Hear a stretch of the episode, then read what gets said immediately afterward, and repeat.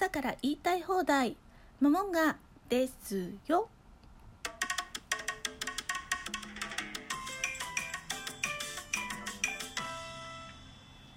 3月13日おはようございます。モモンガです。3月9日から3月15日まで産休ウィークということでこの1週間感謝するもの感謝することについてそれぞれ毎日テーマを決めてお送りしています。今日は周りの出来事、まあ、周りの出来事って何に感謝するんだよととても漠然としていて広すぎるテーマではあるんですけれども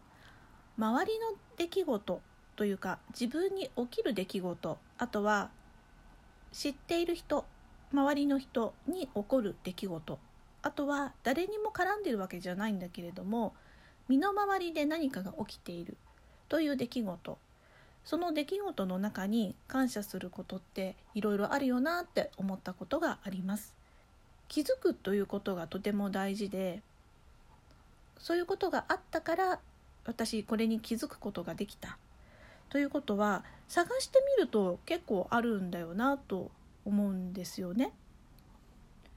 自分が当たり前だと思っていたことが実は当たり前じゃなかったりとかちょっとね重たい話なんですけど具体的に例を示した方が分かりやすいと思うのであの私はあの父親を早く亡くしているので私社会人になってからなのですけれどもでも急にずっとねあの病院であの病気と闘ってっていうわけではなくって本当に急でした。予兆も何もなかったしまあまあもしかしたら知らないところでそういう予兆はあったのかもしれないけれどももう朝元気に出かけてきたはずが病院に運ばれてそのままというケースだったので何があったんだろうっていうぐらいですね、まあ、あの交通事故とかでもそうだと思うんですけれども当たり前だった日常が当たり前じゃなくなってしまう。こういう経験をされたことってある人もいると思うんですよね。例えばそれが親じゃなくても兄弟じゃなくても友人だったりとか。そうですね。私もあの高校生の時にクラスメイトを亡くしていましてクラスメイト昨日おとといまで確か普通に接してたよねって思ったら翌日か翌々日来なくて実は亡くなりましたと。いう話を聞いてものすごい衝撃だったんですよ。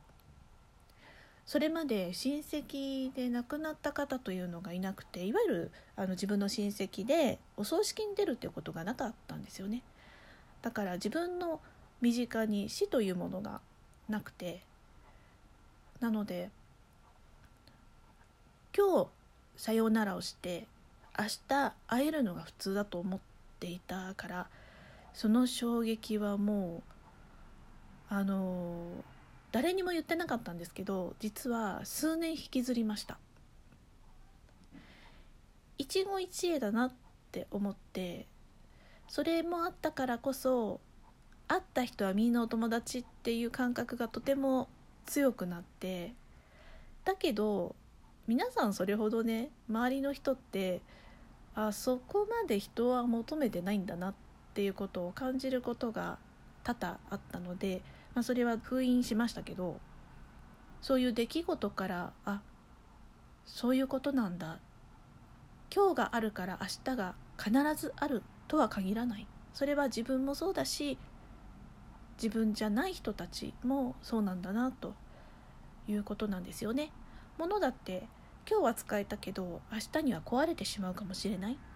だから大事に扱おうとかあとはねあの一期一会ってあの使い方間違えるとちょっとねそれはどうなんだ言い訳なんじゃないかってなってしまいますけどでも出会ったその時に運命を感じたならっていうのが一期一会なんだなという気がしますね。それを悪用する人には要注意なんですけどねいい出来事からもたくさんいろんなことを気づくことがありますし悪い出来事からもいろいろ気づくことが多いかなとどちらかというと悪いことの方が分かりやすいというかさっきのね重たい内容ですけどっていうこともそうなんですけどまあ、気づかされるために出来事が起きていると考えるならばまあそうなんでしょうねという気がします。なので周りで起きる出来事出会うこともそうですよ出来事ですよね。そういったことに感謝できるかできないか、まあ、感謝するようなことの方が圧倒的に多いんじゃないかなと。どんなに嫌なことでその時はもう感情としてはねあもう無理絶対無理感謝なんか到底できんと。思うんですよ。思うしそれは今こうやって話している自分でさえも同じように思うと思う。間違いなく思う。だけど気持ちが落ち着いてきて冷静に物事を見ることができるようになって初めてあそういうことを私は気づかなきゃいけなかったんだなっていうことに、まあ、自分が気づけると。だから出来事にも感謝ということなんですよね。異常なくらい似たような人が来る時っていうのがあるんですよ。そういう時は共通してることを探し出して A さん B さん C さん D さんと立て続けで同じような人が来たら全員の共通してるところをまず拾い出して書き出した方が分かりやすいかな私は基本的にはそういうの書かないんですけど書き出してみてか拾い出してみて共通点って必ずあるんですよね。その共通点が実は自分の欠点だったりとかあと自分が足かせだと思っていることとか克服しなきゃいけないというか克服した方がいいんじゃないかなということ。まあ、そろそろねあなたもそういうところをこう脱却しなさいよ大人になりなさいよっていうことを気づくために出会わされるということはあります。実際私自身もそこに気がついてあそうかそうか私そうやって考える傾向があるからそこを外せばというかちょっと一回冷静になって考えてみようかなっていうふうにしたら人間関係変わりましたからねおそらくそういうことなんじゃないかなと思います。まあ、これねあの何かで証明できるのかって言ったら証明がとてもしづらいことなのであくまでも体感でしかお話ができないところなんですけれども振り返ってみるとね意外と分かることってあります。一個一個の出来事にも感謝っていうのはあるんですけれどもでも一個一個の出来事だけ見てるとわからないこともあるので似たようなことが続いてるなっていうのであればそのの中の共通点を見つけてみるその見つけられるということも大事なことだしそれに気づくきっかけをもらえるっていうのもそれはありがたいことですよね。気づかずにスルーしてしまうという選択肢もあるしそれが自分にとって良ければそれでもいいとは思うんですよ。ダメっていうことはないんですよ。ただ私の場合はね気づかされるまで何度でも来るというのを子供の頃から何回も経験しているので私はもう嫌だこれはもういいいらないと思ったらまずはあの振り返って共通点を探してっていうことをする癖がついてるのでねなのでまあ、そういうふうに考えるっていうことがあるわけなんですけどももし同じような人同じような出来事が重なるなと思ったらこの話参考にしてみてください。そして起きた出来事は決して自分を苦しめるだけに存在するわけではないと。いうことはまあ多分間違いないだろうなと。これはあくまでも体感ですけどそう思います。自分を苦しめて得をする人って本当はいないんですよ。それは誰に対してもですけど。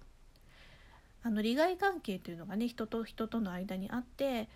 そういうちっちゃいこととしてはねもちろん存在しますしそれで足を引っ張ったり引っ張られたりとか嫌がらせをされたりとかっていうちっちゃい出来事、まあ、ちっちゃくはないかされたらめっちゃ嫌やもんな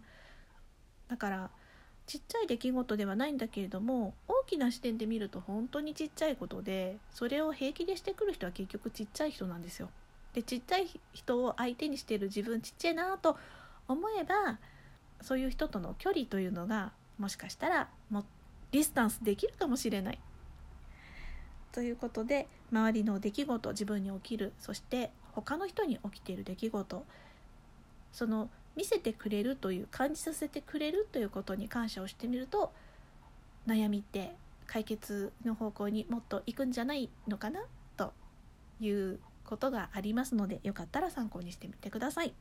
これもアドバイスではないんですけどあくまでも私の体験ということ体感ということですねはいとても抽象的漠然とした話でした。モモンガですよではお便り箱やツイッターでご意見ご質問お待ちしています。モモンガ202102 MOMONGA202102 のツイッターでお待ちしています。最近はインスタグラムも始めました。アカウントは一緒です。インスタやってる方よかったら見てみてください。フォローしてくださったら私もフォローし返します。